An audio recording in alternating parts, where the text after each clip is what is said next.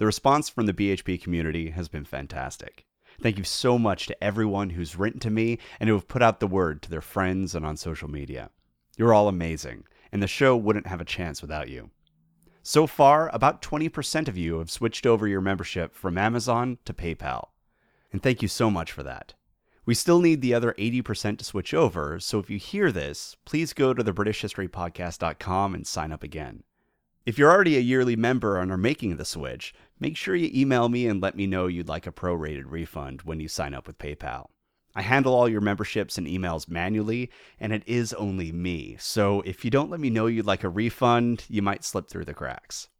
And if you don't hear from me in two days' time, send me an email at thebritishhistorypodcast at gmail.com because there's a possibility that there's something wrong with the email address I have on hand and I just can't get a hold of you.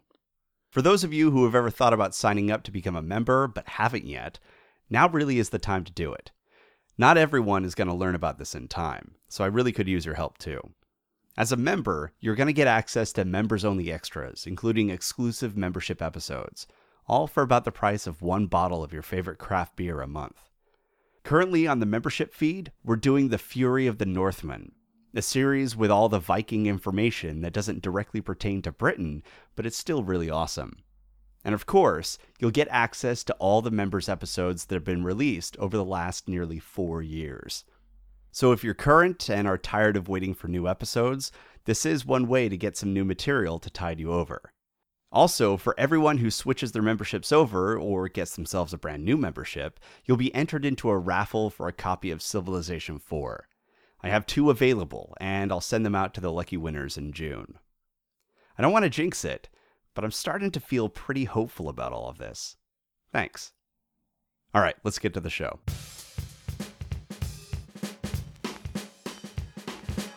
Welcome to the British History Podcast. My name is Jamie and this is episode 160 An Offa Inheritance. In this episode, my biggest thank you is to the BHP community, who has really been fantastic.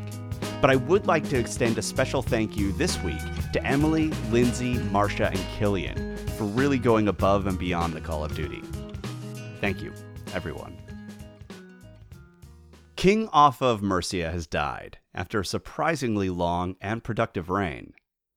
The degree of power he had gathered for himself was truly something to behold. While his reach didn't stretch into Mercia's ancient enemies beyond the Humber, Northumbria, he still had a stunning degree of influence over the English kingdoms in the south. Throughout the history of Britain, Offa will continue to stand out as one of the great island rulers. Really, the only southern English kingdom that appears to have had any degree of independence at the end of Offa's reign was Wessex. But even Wessex was closely tied and allied to Offa, as its current king held the throne thanks in no small part to Offa's intervention in their civil war. The kingdom that Offa had bequeathed to his son was a substantial one. However, what was true in the early days of the Anglo Saxon kingdoms still holds true in the late 8th century. This was a time when rule was quite personal. True, Culturally, things had shifted, and there were now a select group of families that seemed to have an exclusive blood claim to the throne. And due to the consolidation of power, it was very difficult, if not impossible, for a true outsider to break that monopoly. But, as they were all too aware of in Northumbria, it was still a time where a king needed the support of his nobles. Otherwise, he wouldn't be able to take and hold the throne no matter how blue his blood was. A king was only as powerful as his support. And now that Offa was dead, the next question is how much support would his son, Egfrith, receive? Well, Egfrith certainly did have one big advantage. Most of his potential dynastic rivals were dead, thanks to his father's relentless campaign. Based upon how many exiles we hear of, those who were not dead were probably not living within Mercia, and thus they would have had a hell of a time gaining much support. Further, his father left him another major advantage. Egfrith had been consecrated, which meant that his rule over Mercia was sanctioned by God. Good luck to any rival trying to explain why Mercia should ignore the wishes of God. So King Egfrith looked like he had things pretty well locked up. And it should come as no surprise that it doesn't look like there is any serious challenge to King Egfrith's power. Just as his father had wanted, there would be stability, continuity, and a peaceful transfer of power to his only son. Offa had done it. Even though power was still largely held through personality and the support of the nobility, and even though there was a long history of interkingdom warfare and a lack of unity on the island, King Egfrith had successfully inherited a southern hegemony. And then, five months later, on either the 14th of December or the 17th of December, he died. Oops. It appears that he died of natural causes, and given how long his father had reigned, that does make sense. He was probably at least into his middle age by the time he took the throne. Sometimes you're just unlucky, and you die early because of illness or a bad heart. But Alcuin saw something else in this death. Quote, you know well how the illustrious king prepared for his son to inherit his kingdom, as he thought, but as events show, he took it from him. Man plans, but God decides. He also wrote, quote, That most noble young man has not died for his sins, but the vengeance for the blood shed by the father has reached the son. For you know how much blood his father shed to secure the kingdom for his son. For Alcuin, this was the sins of the father revisited upon the son. It was divine intervention for what he saw as the unmitigated evil of Offa's dynastic purges. And you can see why he might have thought that, because Egfrith died childless. Now, I suppose that would be okay if there was another son to inherit, but Egfrith was Offa's only son. And while Offa did have daughters, they were either married to foreign monarchs or they were prominent figures in the church. So obviously, his cloistered daughters couldn't inherit, and to give the kingdom to his other daughters would be, in essence, giving the kingdom to a foreign king from a foreign dynasty. So, in a single stroke, his entire line has been pretty much rendered ineligible for the throne. It does look a bit like divine intervention, doesn't it? The trouble is that Offa had done his job really well. There simply weren't that many other options left out there. He hadn't just trimmed the family tree, he had pretty much just chopped the whole thing down and then burned the stump for good measure. I'm sure it seemed like a good idea at the time, but this was a disaster for Mercia and the southern hegemony. You can imagine that across the channel, Charlemagne might have been really wishing that he jumped on that intermarriage offer with Offa. If he had, most of southern England would almost certainly be in his grandchild's hands or at the very least, he'd have a claim on it and sanction to go take it. And given the chaos that was likely brewing in Mercia, I'm sure that the Mercian nobles would have happily accepted a Carolingian intervention. But without a clear heir in Mercia, the kingdom was ripe for yet another civil war. Not only that, but don't forget that Offa didn't just bequeath Mercia. He and Egfrith, albeit briefly, had been ruling over an entire southern hegemony. So, what about these other kingdoms? Relations with Wessex pretty much died right along with Offa's dynasty. So, that's not good. And on Mercia's eastern flank, we see that coins were beginning to be minted in King Eadwald of East Anglia's name. So it looks like the East Angles were breaking from Mercian control as well. Naturally, Northumbria was still less than friendly with their ancient rivals. And don't get me even started on Wales. After decades of conflict, that wasn't likely to die down anytime soon. So that left Mercia friendless on all sides. And then you have the issue of Kent. Kent is one of the oldest of the Anglo Saxon kingdoms, has historically had Frankish support, as their royal dynasty has been connected to theirs since the days of King Ethelbert, and they really did not like the Mercians. Though, really, who did at this point? Offa was effective, but he wasn't exactly winning any popularity contests. And within Kent, you had the Archbishopric of Canterbury, which was so hostile to Offa that he went to the trouble of installing a Mercian in the see once Archbishop Jambert died. And then you had that whole business with the occasional Kentish rebellions against Mercian control. The Kentish royal dynasty had also been mysteriously disappearing, and there are references that some of its members have been seeking sanctuary with Charlemagne, no doubt waiting for some chance to return and regain Kentish independence. Frankly, for much of Offa's reign, it looks like the only way he could maintain control of Kent was by ousting and maybe exterminating the Kentish dynasty, which would explain why he was installing his own Mercian overlords on the throne of Kent. The region was so rebellious that he needed to exercise direct rule over it. A fact that would not have made Mercia very popular with the remaining Kentish aristocracy who would have felt that it was their right to rule.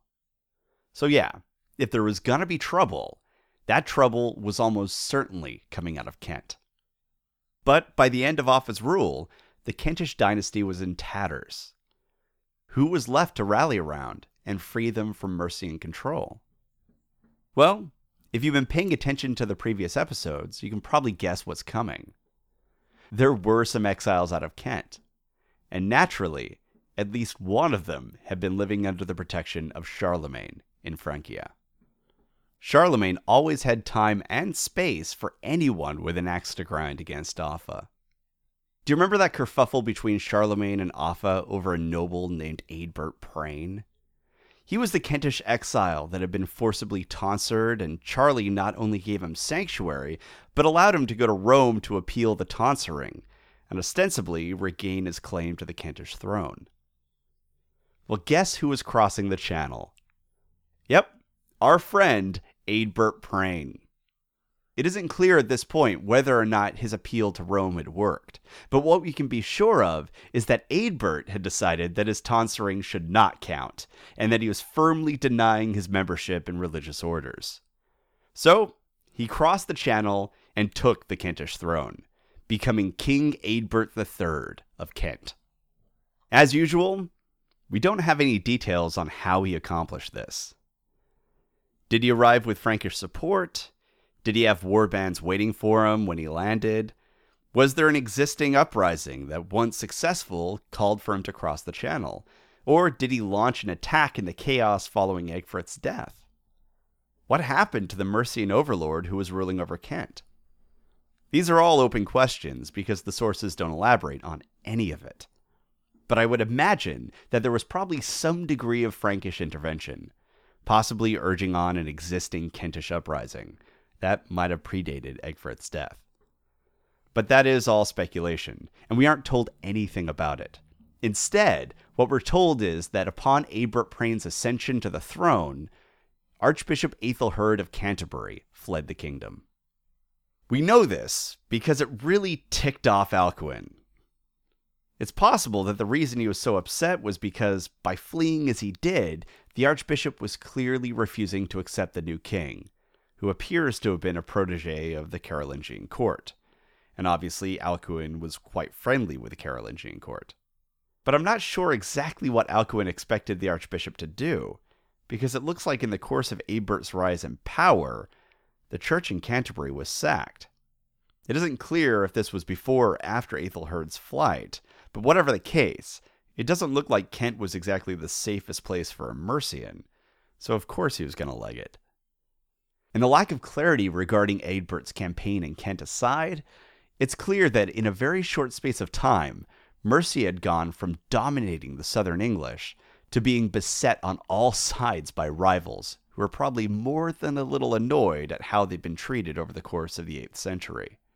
This was bad, and it was exactly the time that Mercia really could have used someone from the royal dynasty to step forward, take the mantle of leadership, and reconquer its neighbors.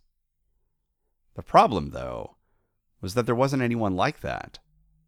By wiping out all his rivals, Offa had created a situation where anyone left in the Mercian aristocracy had an equal claim to the throne, and therefore, no one really had standing to take it. It was a mess. And then Coenwulf, son of Cuthbert, stepped up and claimed the throne of Mercia. Who the hell is Coenwulf, son of Cuthbert? Well, it looks like he was some sort of ealdorman from a noble family, since we do see his name, as well as his father's name, in charters during the reign of Offa. Now, you might be saying, big deal, there were other ealdormen in Mercia, that doesn't make him all that special. And you'd be right, though Coenwulf had an ace up his sleeve. Not only did his name mean fierce wolf, which is pretty awesome right there, but he was also from the royal line. He was a descendant of Cynwal, brother of Penda. And if you're saying who was Cynwal, brother of Penda, you are in good company because a lot of people have asked that throughout the centuries. We know of Eowa, brother of Penda, but until Coenwulf shows up, there just isn't any mention of a third brother. Honestly, Coenwulf might as well have claimed to be a descendant of Woden. I mean, there's no other mention of a Cynwal of Mercia anywhere else in the record. The closest we get is Cynwal of Wessex, who married Penda's sister, but he later set her aside, triggering a nasty war between Wessex and Mercia. And maybe that is who he's talking about, but it is a bit of a stretch, and it's hardly something that would set you up for a dynastic claim. But Coenwulf did have several powerful brothers, and it looks like he was part of a powerful and wealthy family that were probably connected to the old dynasty of Hawissa. So while none of his predecessors reigned as kings of Mercia, who was really going to argue with him? Besides, as Alcuin pointed out in a letter to Kent in 797, hardly anyone who could be linked to the old stock was still around. And so, we now have King Coenwulf of Mercia. It isn't clear exactly how he became king, and Alcuin was not exactly a fan. In fact, his later letters describe him as a tyrant and imply that he wasn't even sure if it was possible to peaceably treat with this king. But one thing is clear from the record, and that's the fact that King Coenwulf of Mercia began the rule the way I probably would have, and I suspect the way many trained lawyers would have with a series of letters seeking to protect his political flank before he took any military actions. This guy really is a man after my own heart. Did he want Kent back? Sure. Did he see King Eadbert III of Kent as a pretender? Hell yeah. But was he going to risk getting excommunicated for attacking a Christian kingdom without cause? Absolutely not. I mean, Francia was an ally of Kent. This Eadbert appeared to be a Frankish protege, and the new Pope Leo III was firmly in Charlemagne's pocket. So why would you invite the specter of Frankish military intervention if it could be avoided? So, King Coenwulf wrote to Pope Leo, and he argued that King Eadbert III was a priest, and as such, he had given up any claim to temporal titles, and thus he was ineligible to rule. He was also interested in having the See of Canterbury moved to London, which was still under Mercian control. And of course, he had Archbishop Aethelherd's support in all of this. But of course he would. Aethelherd was homeless at this point thanks to Eadbert's uprising. The trouble was that these letters put Pope Leo in a tough position. The English were a rambunctious people who had only been Christian for a short while, and there were concerns of schisms on the continent. I'm sure the Pope would like to keep them happy, and keep them from leaning towards Celtic Christianity in the West. However, the influence that Charlemagne held over the Pope cannot be overstated. And it really looked like Eadbert was Charlemagne's guy. So, what was the Pope to do?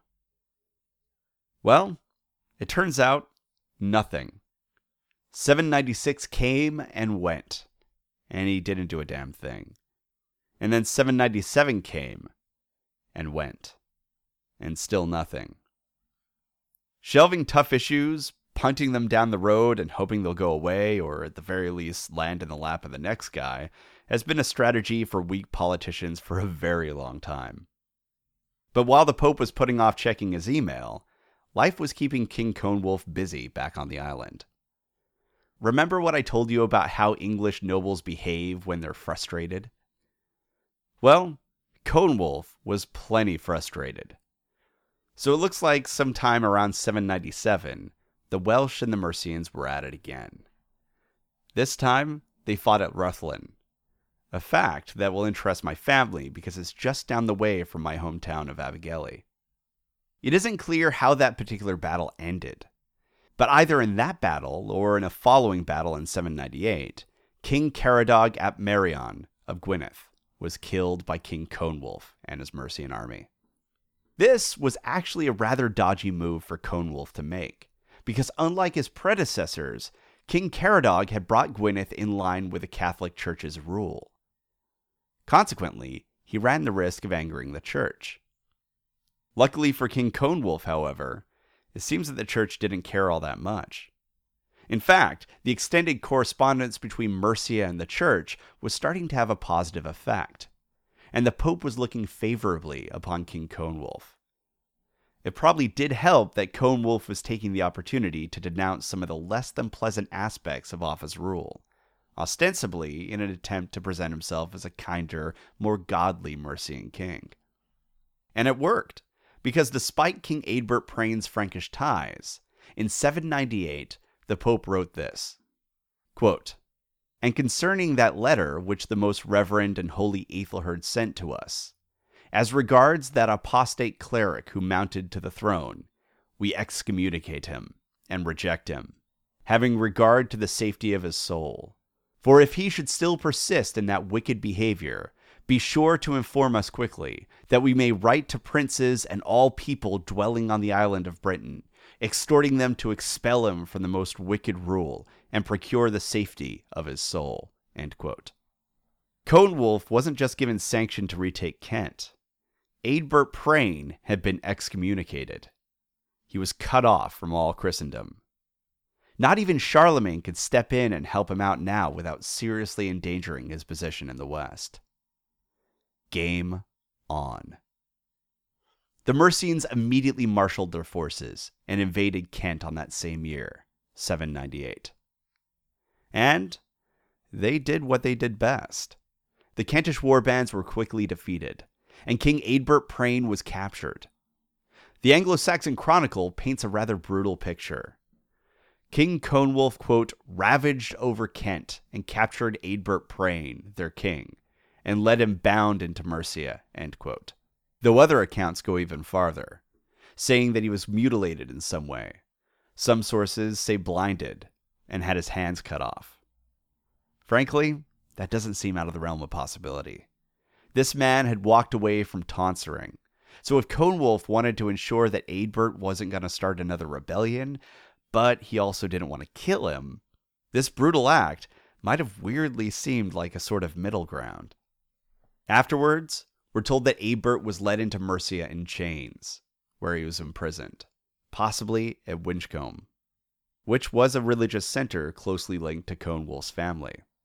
This was probably not what the Pope had in mind when he sanctioned the Reconquest, and it very well could be why Alcuin suddenly became so hostile to Coenwulf's rule.